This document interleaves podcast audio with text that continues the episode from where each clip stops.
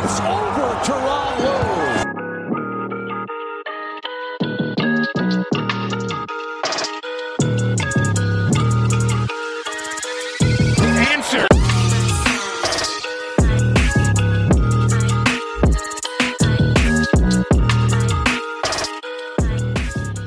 Buongiorno a tutti e benvenuti a un altro episodio di The Answer Podcast. Io sono Andrea Lo Giudice, il vostro presentatore, e con me il mio solito eccellente compagno di viaggio, il Doc Andrea Fanicchi. Ciao Doc.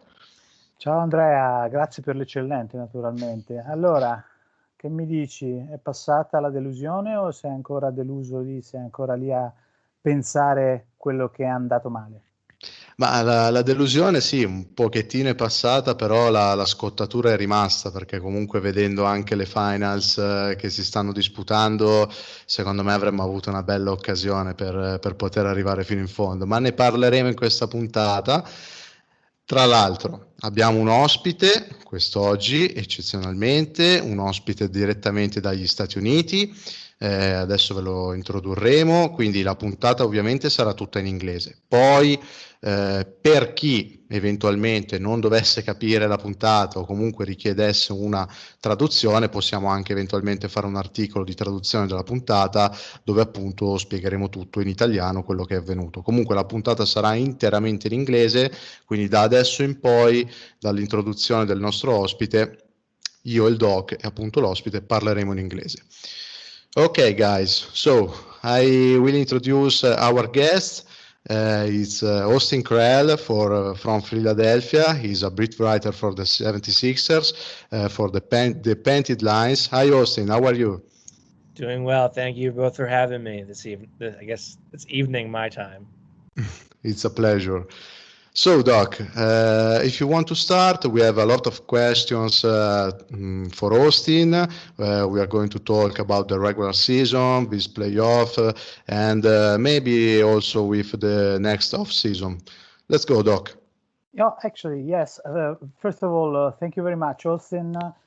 I'm I'm one of your many readers, and I like what you usually write.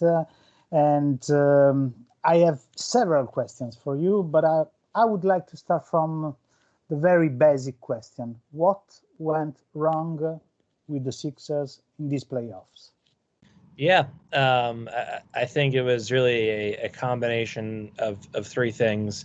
You start off with Ben Simmons, and the obvious thing was, you know, his free throw shooting sort of debilitated his entire offensive game, and he was essentially little more than a, a fifth body on the court um, in the half court offense, and he was really just often standing off in the in the corner or standing off away from the play and not really adding anything. So it effectively came almost like a five on four, where the, the Sixers offense really was kind of was, was struggling to find buckets because the Sim, Simmons defender was able to to, to, to sort of uh, you know not feel threatened by but by, by his threat um, and you know by his presence.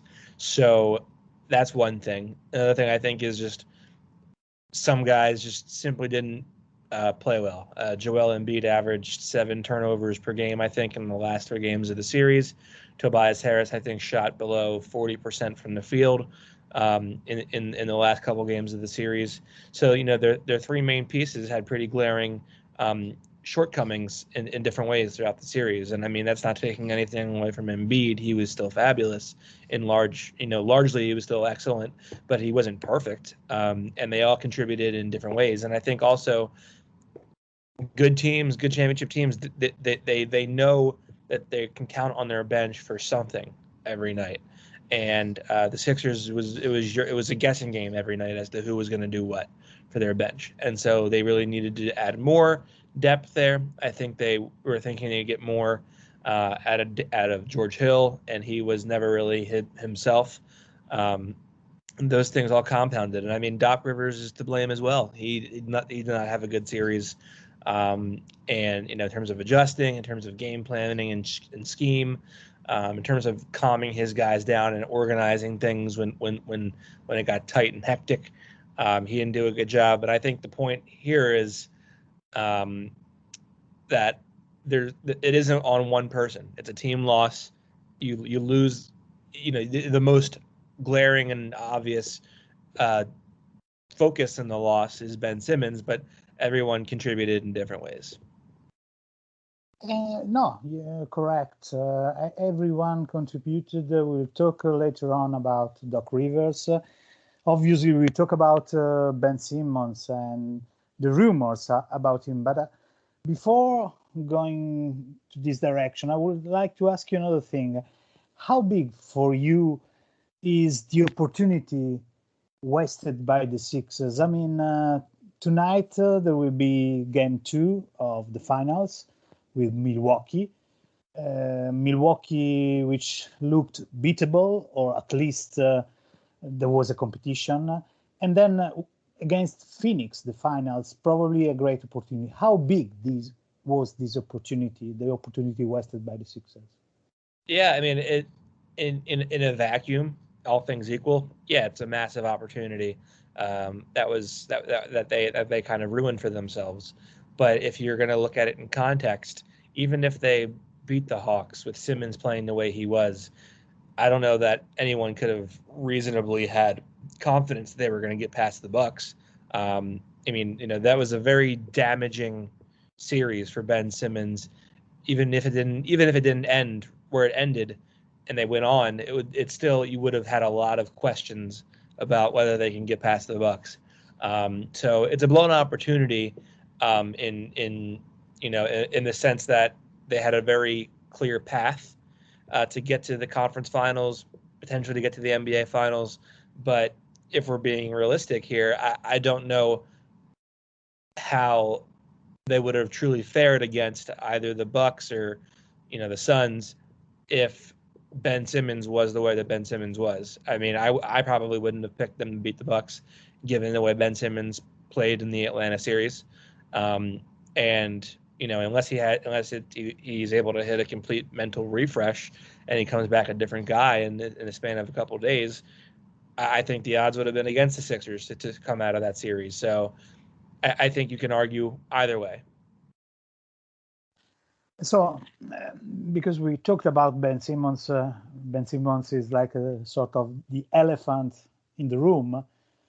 Uh, what about him and what about the future of him uh, with the Sixers? Uh, would you trade him now? Would you wait for for for seeing what, what the next season will bring, or a- any scenario for you for Ben Simmons in the short term? So I, I think it's a very um, difficult question. I, I, because w- what you have is a situation where you know everyone knows he's more valuable than this. He's a better player than what than what you saw against the Hawks. Every it, it, it, one series does not it does not take away what he what he's shown throughout his career he can be. It does add to a history of shortcomings in the playoffs, um, which is concerning and certainly does not help trade value. But that's another story. Um, but I think you have to wait and assess what your offers are at any given time. Um, I, I don't think that they can sell fans on oh buy into us as a playoff team. Ben's fixed. We can you know he made a lot of changes. It won't happen again. I, I, don't think that you can buy that. And quite frankly i think that's dangerous. If you do that if, if you if you try to go that route and it happens again you you you, you just you know wasted another season when the same thing that you saw happen the previous year happened again. So i think that's a very um, sensitive situation. Um, but I also don't think that you just trade him for the first offer that makes sense or that you like. You have to wait out the market, see what it looks like. It wouldn't shock me if maybe he's playing. Well, I would be surprised, but I wouldn't be overwhelmingly blown away if, if, if he was playing the first um, the the the, the, first, the first game of the season for the Sixers. But I I, I do think that uh, Daryl Morey is certainly he probably wouldn't say it publicly, but I think he would have a lot of interest in getting off Simmons if the offer was right. I want to be provocative right now. Uh, is Ben Simmons the, the the start to be traded, or for instance, uh, we could think about uh, Sixer could think about uh, parting ways with Joel Embiid and uh, try to rebuild starting from a trade involving Joel Embiid? Yeah, I don't think you can trade Joel Embiid because I think like number one, it just doesn't. You, you typically don't trade an MVP player, um, a t- MVP caliber player when you, you just came off of the best season of his career. Um, I also just don't think that, like from a, a, a, a business standpoint, how are you going to sell your your fans on that? And you know that oh we just traded Joel Embiid, let's you know you should buy more tickets and buy more merchandise. Like th- that wouldn't that wouldn't shape. I, I think Daryl Morey, um, I think he is committed to Joel Embiid, and I think he um, is uh, someone who desperately will try to build around uh, Embiid. I don't think Embiid would be the one to be traded. If anything, I think it would be Tobias Harris. But I, I don't I, I, don't know that. Um, you know, he had a, he had a heck of a year for the Sixers, and he probably would have. You know, he, he was arguably having the best year of his career until he started missing a couple games in the second half of the season. Um, but I, I, I don't see an avenue where, where you can sell anybody on oh we're going to trade Joel and keep Ben. It was uh, it was uh, a provocation, obviously, uh, ju- just uh, for the sake of the argument. Uh, and uh, but I mean, Joel Embiid, the, the the window of Joel Embiid with the Sixers, the prime of Joel Embiid won't be that long, no? So you have to build around him quite quickly, I, I would assume. Uh, what is the star that you would like to put next to him? So I, I think, you know, the, the the the idea would be that you want a shot creating ball handler or a guard um, someone that can create their own shot, like a Damian. Damian Lillard's the perfect archetype for that. Um, and uh, you know, I, I, I, I, I'm interested to see what those trade scenarios and negotiations look like. Um, I do have an idea of what they might look like, but I, I would certainly say that that's the archetype you want to follow. Um, the thing about Embiid is that he's never really been a great pick and roll center. He doesn't really set great screens. He doesn't have the the the agility to roll hard to the basket. So it's sort of hard. Um, it's it, it, it's it's it's it's sort of hard to um, sell oneself on the idea that he can be a great pick and roll big man. So I think you're, you're the, the person you're going to need um, is going to be someone who can who, who can use their own their their own prowess as a scorer. They can use his teammates um, and really leverage a, a, lot of different resources to create shots. But if you're looking for somebody to just run straight pick and rolls all game long, um, I think that's something you could do a little bit in higher volume. But I don't know that that's something that you can get away with with Embiid endlessly because I, I don't think he's a great screener right now. Yeah. no, no, correct, correct. The, this one, but let's assume, let's assume anyway that uh, Damian Lillard become uh, tradable and willing to come to Philadelphia because uh, apparently it can be traded, but Philadelphia is not his first uh, destination. Let's assume it is. Mm-hmm. At what cost you would do a trade for him? I mean, uh, uh, I don't think that Ben Simmons uh, alone will be sufficient. So it will be a high cost, no? what I think is Ben Simmons, Tyrese Maxey, um, a role player to make that salary match up correctly, um, and then two first round picks, and then maybe a pick swap. Yeah, yeah, that could be. Anyway, uh, Tyrese Maxey, it is um, uh, it is considered a sort of uh, uh, next building block for the Sixers. Uh, probably is not the shot creator that you would like to have. Not right now, but it could be in the future. Don't you think so? Yeah, I, I, I think that's the case if your team isn't so far along in their progression and your core isn't a certain age. Like the the, the idea and and the pre, and the potential of of of of, of Tyrese Maxey is tremendous. Um, but he's still a, a young kid. He's going to be, I think, I think 20, maybe 21. Um, you know, next season. So that doesn't line up with with what you have in um, with what, with what you have in in Joel and with Tobias, and it certainly doesn't line up with the um, the, the the the the the outlooks of Doc Rivers and and Daryl Morey. So I think the issue then becomes, yeah, you have this potential, you have this young guy who can really play, but you want to get more and as much out of him, um, you know, and and maximize your chances of winning a title because this is your window. So you do have to have that meeting. It's probably not a short. It's probably a very long, multi-hour meeting. Um, but you do have to have a discussion of okay, you know, do we sell on this kid now, um, and you know, give up his future um, for the sake of bringing in a, star player if that's what it takes. You touched another point for me important. Then I, I will stop with the questions, otherwise I, I monopolize this.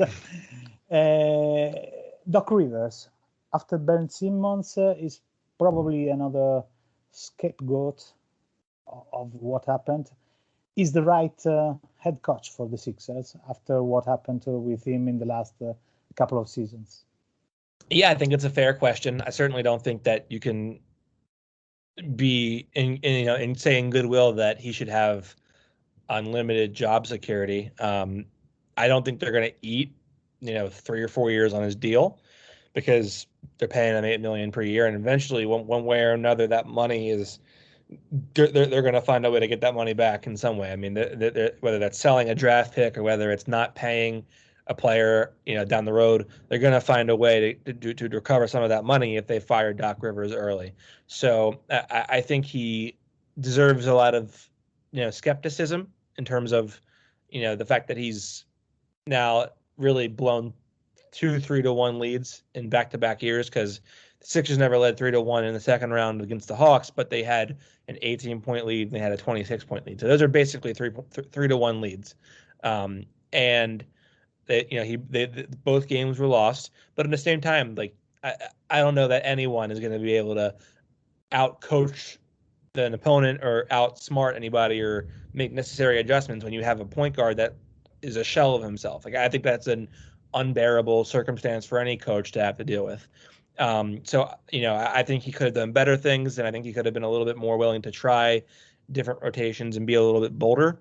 But I mean, look, they had the number they had a number two defense in the league this year. They were middle of the pack towards the positive side in, in offense, but they were the number one seed in, in, in the Eastern Conference. I mean, that was a, a, a, a mark that they had not reached since 2000, 2001. He had an excellent regular season. He just didn't have a great playoffs. But I, I think it might be a different conversation um, if his point guard doesn't, you know, go go missing. But do you think is there something in the air in Philadelphia that uh, uh, I mean uh, causes uh, this type of regressions uh, for Ben Simmons, for Markelle Fultz? Uh, it's almost unexplicable, if you want. No, these are two examples. I've never seen something like that in in the other places, in the other. yeah, it's it's it's jarring. I I I don't know how to explain it. It's something that I think about quite often. Like, what are the odds that you draft two players, number one overall, who just are are terror who come out as you know high profile, high potential prospects, and you know one guy literally forgets how to shoot a basketball. The other guy is afraid of shooting a basketball. Um, so uh, it's un, it's unprecedented. It's completely mind-boggling, um, and I don't know how to explain it. I I, I think what it comes back to is you have to have a better system of evaluating the mental uh, toughness and the mental makeup of your of, of, of the guys that you're looking at to draft. I mean, I think what these are all indicators of is guys that maybe would thrive better in a smaller market, um, guys that you know don't respond well when the when when there are high demands and that there's a lot and there's there's there's there's there's, there's high leverage situations. So I think I think part of it is an internal look at, um, you know, what are we doing wrong when we evaluate these guys that we're missing, men, you know, in their mentality, and you know, we're we're missing these soft spots. But um, I think another part of it is it's it's it's it's like a curse of Philadelphia. I guess that is I guess is really a way of a way of describing it because they've had what how many of the last four players they have drafted in the first round have have have either washed out of the league already. One one almost died of a peanut allergy attack. Uh, I, I was thinking about him. Yeah, a sesame allergy attack, and Zhaire Smith. Another guy forgot how to shoot. The other guy is now regressing to the point where he can't make free throws or is afraid to shoot. So those are all things that there's no way of explaining other than you have to do you do you have to maybe you look at and look internally to see where you're misevaluating the mental makeup of these guys. Do you remember the rookie year of Jahlil Okafor was another incredible incredible story, yeah? I mean uh... Well, you have to keep in mind that that Okafor was by all and for all intents and purposes a consensus like top five pick in that draft. Like people like to like like to bag on the Sixers for taking him, but he was a consensus across the country. Like this guy is you know, one of the five best players in this draft, and uh, everyone says, well, Kristaps Porzingis would have been this. He's he's he averaged 13 points a game this year, and he's on a max contract. So uh, there's nothing great happening there. Um, and Porzingis' agent also didn't let them meet with with him. So that nothing they could have done there. You could have said, well, Devin Booker would have been a nice guy, and you'd be right. Devin Booker would have been great. Um, but you also have to then, you know, question the other 13 teams that passed on Devin Booker in that first round. So there's a lot of ways you can evaluate the Okafor thing. There are a lot of ways you can evaluate, you know, the Nerlens Noel situation. Um, they kind of fell backwards into Joel Embiid because he was the last of the big three prospects standing when they picked, but they did pick the right guy. Um, and you know, you could have you, you could have made a case for Ben Simmons, Jaylen Brown, or, or or or Brandon Ingram in that 2016 draft, but at for you know Ben Simmons again was the consensus number one pick. Like no one was no one was debating that. And the same thing with Markelle Fultz. I mean, eh, except for I guess the Celtics and the Lakers, he was going to be the, the, the the third best player or the best player in that draft. So everyone, you know, they, they made a lot of picks that were by the way of the land, the top picks. They weren't. They didn't pull anything out of left field here, and Okay, we can uh, restart. Uh, Doc, you can uh, remake the question, so and then also you can answer. Okay, go, Doc. I was saying, I mean, uh, uh, that there's something which went wrong in the recent past with the picks uh, for the Sixers for several reasons. Um, reasons, un- inexplicable reasons, if you want, as we were discussing. While on the other side, uh, uh, the Sixers made some very, very good picks uh, late in the drafts in, in, recent years. so it's not even a question of not having people who evaluate the, the, the talent the question of uh, mentality, mental toughness uh, is something interesting you were saying, uh, Austin. If you want to to go ahead with that.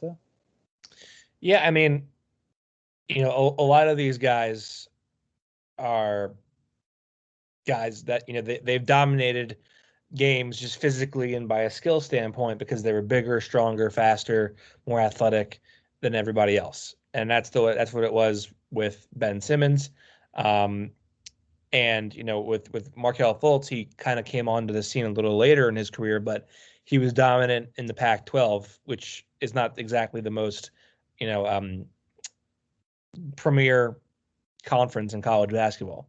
Um, I think that they could have probably done a better job of of evaluating those guys from a standpoint of, um, you know, what's what's going on in between these guys' ears, and you know, what what, what you know, what other things to be worried about here. Um, what what does their off season look like in terms of you know what what are they doing to get better in the off season? I mean, those are all things that you have to evaluate because lot, guys like Ben Simmons, um, you know, they can they they can crush the rookie year, and they can have a very dominant rookie year because there's no scouting report on them yet. And then once that first offseason comes, teams prepare for them. They watch tape on them. They they they figure out the, the tendencies, and then it gets real sophomore year, and that's how you figure out okay, what's what's the makeup of this guy? Does he d- d- does he find ways to counter what the defense shows and then um, exploit that? Does he work on this aspect of his game? There there needs to be you know, it may, maybe not linear, but there needs to be progression over the course of four, four or five seasons in a guy's career. And for Ben Simmons, there simply hasn't been that on the offensive side of the ball. Andrea, you you you had a few questions regarding yeah, Ben Simmons yeah, yeah. specifically. You told me. No? Yeah, because uh, Ben Simmons uh, is a problem uh, to my head because uh, I think. Okay, he was used to to dominate because he played in Montverde Academy with D'Lo uh, in the high school. Then he played in LSU in the college basketball, and he always dominated. Also in the in his rookie year, as you said before. And my question is why now? Is he struggling a lot with uh, with his free throws. Uh, maybe another uh, curiosity because um, he used in the in the quotidianity the right hand, and maybe in uh, your opinion he can use uh, the right hand to shoot also. Yeah, it's it's fascinating for sure. I, I think uh, when he was younger. Uh, I think this I've, I've, read that I heard this about a million times, but the the, the hypothesis or what or you know the, the information that that is out there would suggest that Ben was taught at a younger age that shooting with his left would give him an advantage um, because not there's not a lot of lefties, so he picked that up. But if you're not a left-handed player, you're just if you're not a, if you're not a left-hand person, you're just not a left-handed person. Um, some people are ambidextrous, some people are right-handed, um, some people are left-handed and you can't just unnaturally say like oh well i'm going to declare this and then do that. Like you don't you don't have a feel. There's certain you, there's certain things you just don't have a, you don't have a feel for. And that's the way it, it, you know it appears to be for ben. Uh, he has very little consistent feel. It's from a shot to shot basis. He generally doesn't really know where the ball's going. Um, and you can tell you can tell. And i think for that um, you know you for you know for for for, for that to um, be called into question to the point where in the middle of his career saying, "Oh well, like you should change your hands." That's kind of embarrassing for for for for a guy like after uh, you're telling me after all these years that like it's as simple as that, and I'm I, I I didn't I didn't know that to begin. You know, it's it's it's not an easy thing to come to terms with. It might be necessary, but um, I don't know. Um, but I I will tell you that the video that I have seen of him shooting righty, he looks more comfortable. The touch is there. The spin on the ball is way better, and um, you know it, it, it, seems to go in a little more. So I, I think that was a problem, but I think a lot of this is an ongoing enablement from him, people around him, to not be any better. He wasn't he wasn't pressed to be great. He was told that you know you're great at this, you know keep keep doing this, and no one's really challenged him to be better. And what what happened. It all spiraled out of control to the point where he had a couple bad playoff games or a couple horrendous playoff games shooting free throws, and he got it in his own head, and then he completely lost touch with, with you know with the, the connect the connectivity between his his body and his head and the rim was gone. And you could see it on a free throw to free throw basis. He generally had no idea where the ball was going. And so it it it, it hit him from all fronts. It was once that went, then it it, it it it bled into the other parts of his game to the point where he was a little more than a, a, another body. Yeah, I I agree with you uh, because uh, then I I remember uh, most of all that uh, in the first year in the summer league uh, he shooted uh, also with um, in the mid range in the mid range zone but now, mm, after four years, five years uh, in the NBA, he doesn't shoot. He he go mm, only to the rim, and uh, he goes not very well to the rim also because uh, he's afraid to to gain free throws because uh, he seems uh, like uh, he doesn't want to shoot these free throws. So this is a, a main problem for the for the team, and we saw it uh, in these playoffs game uh, games with the Hawks, but also with the Wizards. When the Wizards are not a great team, so okay, we passed the um, the first round, but a team like the Hawks. Uh, at the first game, I expected to beat them. I don't don't say easily, but for two maybe for one, for two. And then uh, we lost uh, a series and we lost a big opportunity, not only for Ben Simmons, but I think that uh, it was the main problem of the of that series. Yeah, and I think you know part of me thinks like you gotta cut bait. It's time. It's just it's not gonna happen here. Other part of me thinks like, hey, you know, it takes hitting rock bottom sometimes to really have the the the biggest internal growth. And really what he needs is to have the internal growth, the physical growth and this and and and you know uh, that that's that that's going to be there regardless, but he needs to have the internal growth to make himself get in the gym and be better and, and be more aggressive and the, the the desire to not be a laughing stock like that or an embarrassment like that you know that it can take that rock bottom to really get the most. So maybe he comes back next year and he's incredible and he's the best he's ever been, and you know it ends up pushing the Sixers to new heights. Um, I think that's sort of a fantasy or a fantastical way of looking at it. Um, it doesn't mean it's impossible, but I, I, don't know that the Sixers are willing to give him that chance because they don't want to risk getting themselves um, in a position like that again where they blow another opportunity. Yeah, yeah, yeah. No, definitely. I mean, uh, hopefully, hopefully we can uh, uh, think about him uh, being a different type of player this year, but we've experienced that already in the last couple of years. Anyway, I'm not a psychologist, but in my opinion, in my opinion, uh, this guy Ben uh, was first of all too dominant in his life uh, against the competition in Australia first, then also in the Montverde Academy, that he never, he never uh, needed to uh, to improve, to improve the basic skills because he was too dominant physically, first of all, and secondly, he's too scared of uh, making a bad impression. My my my idea is. Uh, instead of uh, uh, trying and failing, I mean, the, the failure is not admitted by themselves. And this is one of the problems. I'm not a psychologist, as I said, um, but this is my my impression.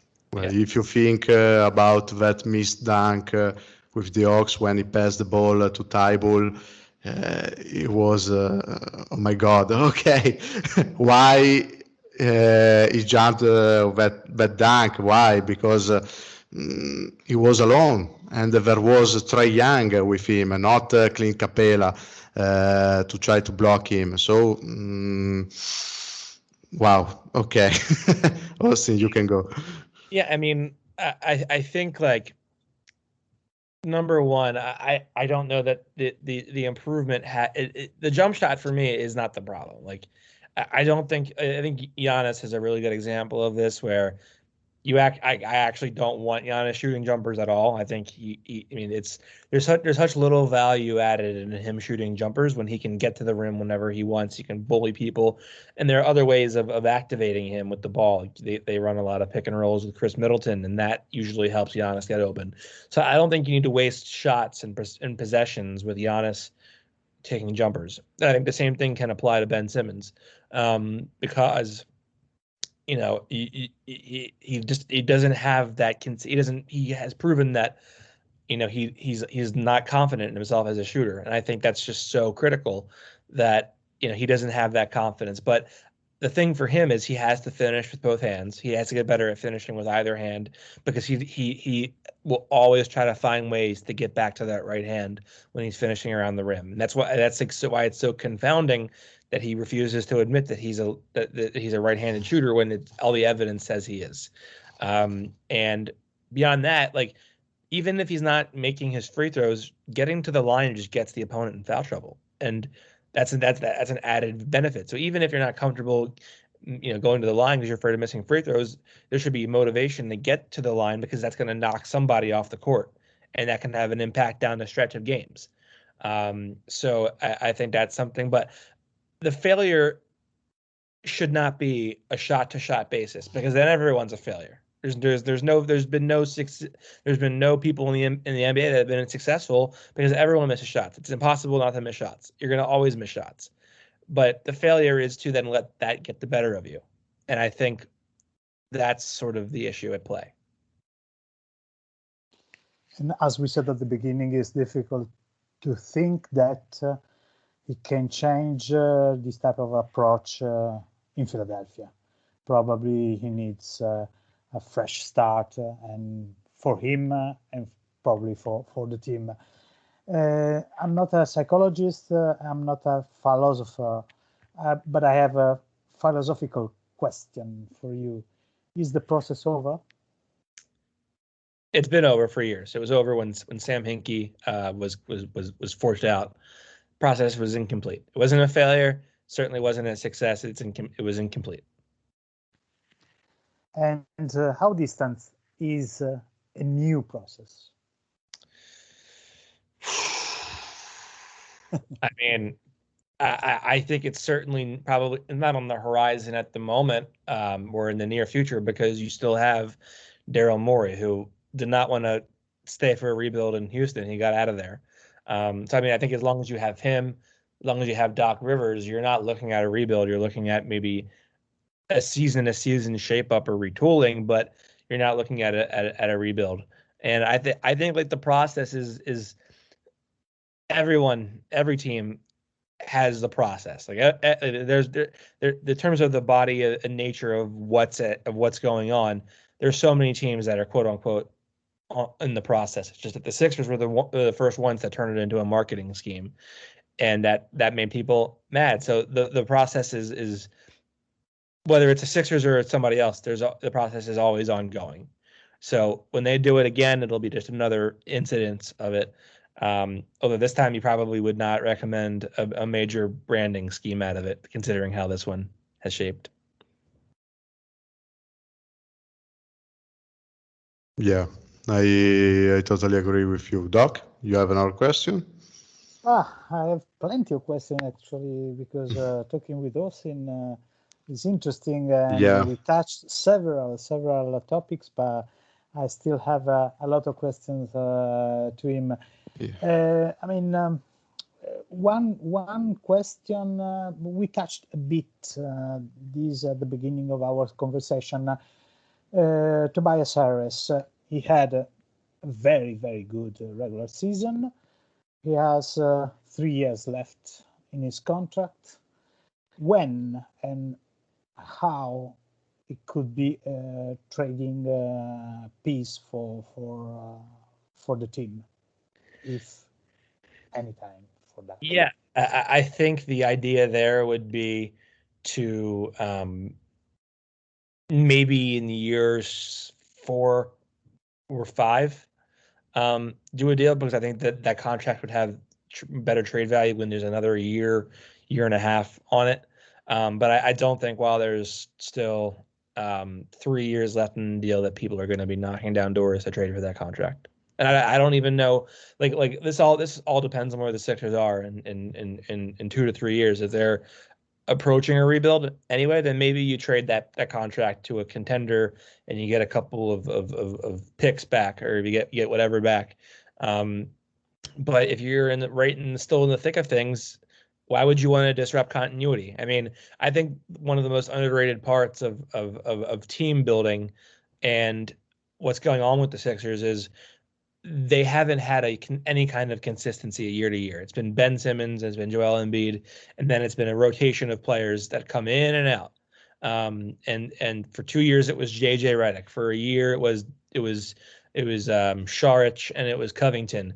For six months, it was Jimmy Butler. For the last two years, has been Tobias Harris, and it was Danny Green and Seth Curry for for the last year. So there's been a, a, tons of just rotating in and out pieces.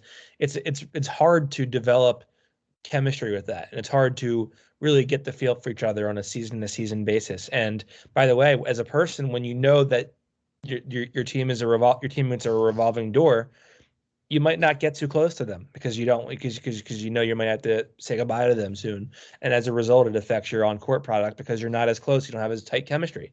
So I, I think there's I I th- I think having you know consistency eh, from a year to year basis in the roster where where where it's necessary where you know maybe you obviously make moves that are necessary but when you if you don't have to move a guy that's been there for a while don't move a guy. It it it, it helps keep things consistent. It helps maintain chemistry. And, and this brings me to the next question which is uh, so you would uh, resign uh, Danny Green then yeah, I've been a long time proponent of signing Danny Green again. Um, I suspect he probably won't return because I think maybe there, there there's there's a bitter a, a bigger offer uh, out there for him. But if if he if the money is right, then I would certainly say bring him back. That's for sure. And what yeah, about Dwight I, I Howard? agree. Say, say again. What about Dwight Howard? I think the, the numbers would seem to indicate that he was a massive problem, and I, I think that's probably um, there. I think the truth lies somewhere in the middle in terms of the numbers and then the eye test. Um, I think you need if you're going to bring him back, and you're going to. I think you need a third center. I think you really need to invest in a third center because Dwight's a very situational type player.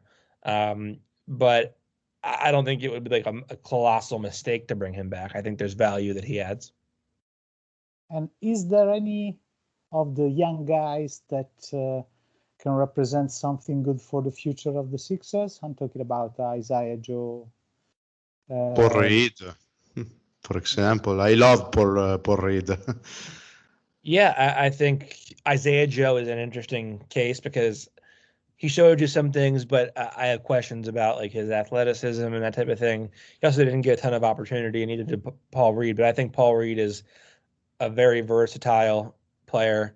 Um, he grades well from a physical standpoint, um, and I, I think there's certainly a future for Paul Reed. And if not, I think he'd be a very fascinating trade chip for a team that maybe has something to give back. Maybe you sell a team that's closer to a rebuild on, hey, this guy can be part of the future. You saw how Jerami Grant turned out, very raw young guy. You can groom him into something. Um, maybe Paul Reed is maybe, maybe Paul Reed's the next Christian Wood. Maybe that's a thing. Um, who knows? But I think there's certainly a lot of potential and upside there with Paul Reed. Yeah, I I agree with you. And I have another question about uh, Shake Milton. Uh, before the playoffs, I think I thought that uh, he was the our sixth man, and uh, then he played uh, such a horrible playoffs because uh, he was horrible. What do you think about him? Would you trade him uh, this off season? I think his contract is so great. Like it's it's literally like it's four years, only a couple million, like less than ten million. So I mean, he's a very very tolerable contract. Um, he can win you a, a couple games in a regular season just by having a really good night. I think this year it was sensory overload for him. He was being asked to be a, a primary ball handler, navigating that um, in his first real season in the rotation, on top of trying to figure out how to anchor the bench unit and and and bring some spark there. So he was very game to game, and I think he struggled in the playoffs, of course. Can and once you know once you miss a ton of shots, turn the ball over, you lose confidence. Um, I wouldn't be ready to trade Shake Milton yet. Obviously, if that's a if that has to be a, a pillar of a bigger trade, like for a, a guy like Lillard, then sure, of course, why not? But I mean, if if if if if you're looking at the roster and you're thinking, well, we have our we have our our riches of of, of bench guys to to keep or not, I think you certainly, you know, would would would, would keep Shake. And my next question is uh, the rumors or the talks are about bringing uh, Lillard or Bradley Beal. But don't you think that uh, apart from this type of stars, there's some other player that can be uh, more interesting for the Sixers? One of the name uh, which emerged was uh, Malcolm Brogdon. I mean, instead of having a star, somebody who can help the Sixers to stabilize at the point guard position. I think Malcolm Brogdon's an interesting case because he's like very like numbers wise and from a, a, a, a an archetype He's a very he's like perfect for that for that job. But that's like like like that's like the guy that you would want to model off of that in theory. He's 29, Ben is 24, and Dan and uh, Malcolm Brogdon had a hip injury, a neck injury, and, and a knee injury in the last 12 months. That's really concerning. It's really, really, really concerning when your best player is also injury prone. So that's not the type of that's not the player that I would go for um, as your like end all be all. He probably wouldn't even be a tier two piece for me. Like I would put him like in the in, in I, I would put him in tier three. So for me, it would be Lillard and, and Beal. I think Washington's very intent on keeping Beal, so I don't even think that's on the table. Um, with Lillard, Beal, then Zach LaVine, I think is a very fascinating idea. Um, I think De'Aaron Fox would be in that same tier, and then a third tier below that would be Malcolm Brogdon. Yeah, I I agree. And uh, in the last couple of days, I read about De'Aaron Fox in a, in a rumor with uh, in a trade with Ben Simmons, and uh, I think he will be a, a, good player for us because. Uh, uh, as you said before, we need a shot creator, and uh, De'Aaron uh, maybe is not the best uh, shot creator in the league, obvious, obviously, but he's very fast and uh, and he could be our shot creator. And uh, with Joel Embiid, uh, he could play very well, in my opinion. What do you think about De'Aaron? Yeah, I, I, would agree. I mean, he was the same draft as Fultz, so you, in theory, could have had him, which is unfortunate. But um, he was a borderline All Star this year. Probably didn't make it because of the Kings were not a very good team, and he's in a very guard heavy conference out west. Um, but super, super speedy really good in the pick and roll, um, getting better at shooting. Still not a great shooter, but I think everyone's a better shooter than Ben Simmons. So it's like, what are you talking about here? Um, and you know, I, I, certainly think it's something that you can um, do. I also, uh, you know, I, I, I, I think I'd be curious to see how Sacramento views um, Fox against Ben Simmons because I think with the emergence of Tyrese Halliburton, the rookie, um, that's a playmaker, that's a guard uh, on a rookie deal. Still has a couple years left in that rookie deal. De'Aaron Fox, he just maxed out. Maybe you go for a, a, reshaping and you and you get a little better on the defensive end of the floor and, and you add Ben Simmons and you know I, I suspect that the Sixers would want De'Aaron Fox plus somebody back. Um, so you know, we I would you know it'd be interesting to see how that trade shakes out. But I suspect that Daryl Morey is probably a little more focused on Portland right now. Mm-hmm. Yeah. yeah. and actually, it's easy to think that uh, Sacramento could make a trade uh, which is bad for them. yeah, yeah, the first time. It won't be the first time actually. Nah, I mean, um, and uh, we touched almost all points. No, I think uh, Andrea. Yeah. Uh, Austin. Uh, I mean, I anticipate one thing. I hope this is not the last time with Austin. is the first of several other um, times with him being uh, uh, with us uh, in the episodes of the answer because it's a final question I have for you.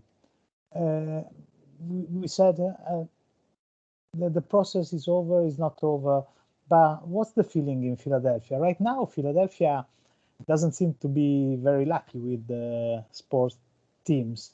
Um, the Sixers seem to be the the closer the closest uh, to to contention. How's the atmosphere there right now? Um, not great. Um, you know, I, I I think there's still a lot of coming to grips and and and you know upset over over what happened, and I understand that. Um, but I mean, for me, like,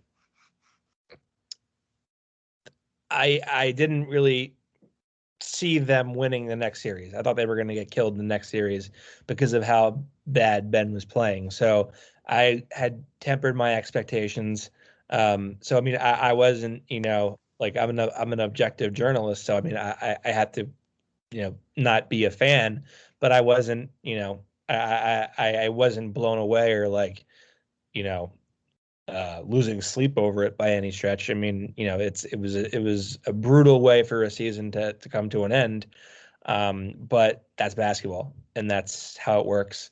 Um, th- there would probably be a little easier if there was a baseball team that was competent in Philadelphia to go into the summer. Unfortunately, they don't have that. Um, they do have the Union, which is a pretty good, which is a soccer team. I don't follow soccer at all, so I don't know what that. I don't know how they are. Um, but you know, the Eagles with the football team is certainly um, the people trying to find a, a, a, reasonable expectation gauge for where they are. Um, so I mean, I, I think there's a lot of licking wounds right now, and there's a lot of spending weekends drinking. I think is the way that people counter. Um, but you know, it is what it is. There's nothing you can do about it. So you gotta just take the hits, and that's I, I always say like that's these moments are why you have to appreciate every championship and not overlook the opportunity in front of you and not look ahead. You have to embrace and and and and savor every title you get because they, they don't come along that often. There's one every year. Definitely, definitely. And I think in any case, uh, let's finish on a positive note. Uh, the Sixers still have uh, Joel Embiid, who's uh, not the MVP, but very close to be the MVP of the NBA. For the moment, Ben Simmons, one of the best uh, defensive player uh, in the league. Interesting young guys, a very good head coach, and probably the best general manager uh, on the market. What else? What else? Let's let's be positive. Let's be. Yeah, positive. I think I think I, I mean I I would there, there was a sentiment. I think Daryl Morey said that it was like 26 of 30 teams would love to be in the Sixers spot, but I think is a very valid, reasonable point. I mean, if you take away the the the the, the disappointment of the season, I mean, you still have the runner up for the MVP. Maybe maybe you don't have the defensive player of the year runner up going forward, but you had the guy that has that kind of value, and you still have a very good coach, very reputable coach, and you have one of the one of the best decision makers in recent memory captaining your ship. So I mean, there's a lot there's a lot of positive when you take a step back and look at it through a, you know a macro at a macro level. Yes, on this positive note, uh, Andrea. Yeah, we, we, we can close this, the uh, the episode. Uh, thanks, Austin. Uh, thanks for being with us, uh, and uh, I hope we'll see you again with us again in the next episodes because it was very interesting talk with you. Thanks, Doc. Thanks to be with Andrea. us.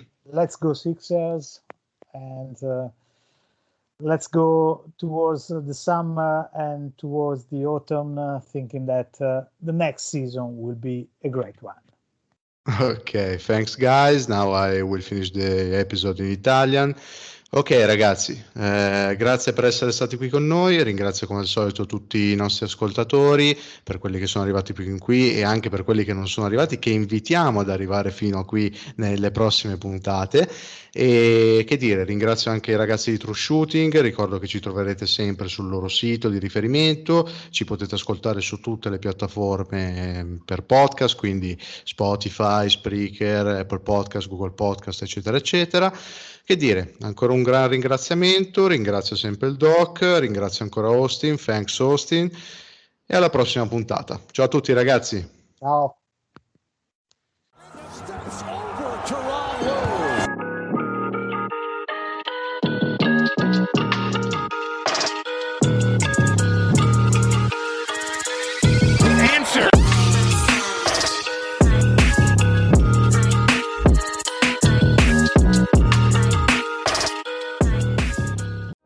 When you've had a long week and want to mix it up with something new and interesting to eat, try Blue Apron's two or four serving menu plans with those hard to find ingredients sure to spice up your weekend.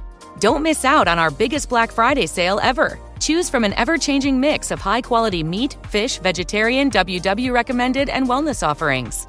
Get $180 off across your first six orders, plus your first order ships free when you visit blueapron.com slash unique 22. Mary redeemed a $50,000 cash prize playing Chumba Casino online. I was only playing for fun, so winning was a dream come true. Chumba Casino is America's favorite free online social casino. You too could have the chance to win life changing cash prizes. Absolutely anybody could be like Mary. Be like Mary. Log on to ChumbaCasino.com and play for free now. No purchase necessary. Void where prohibited by law. 18 plus terms and conditions apply. See website for details. The voice in the preceding commercial was not the actual voice of the winner.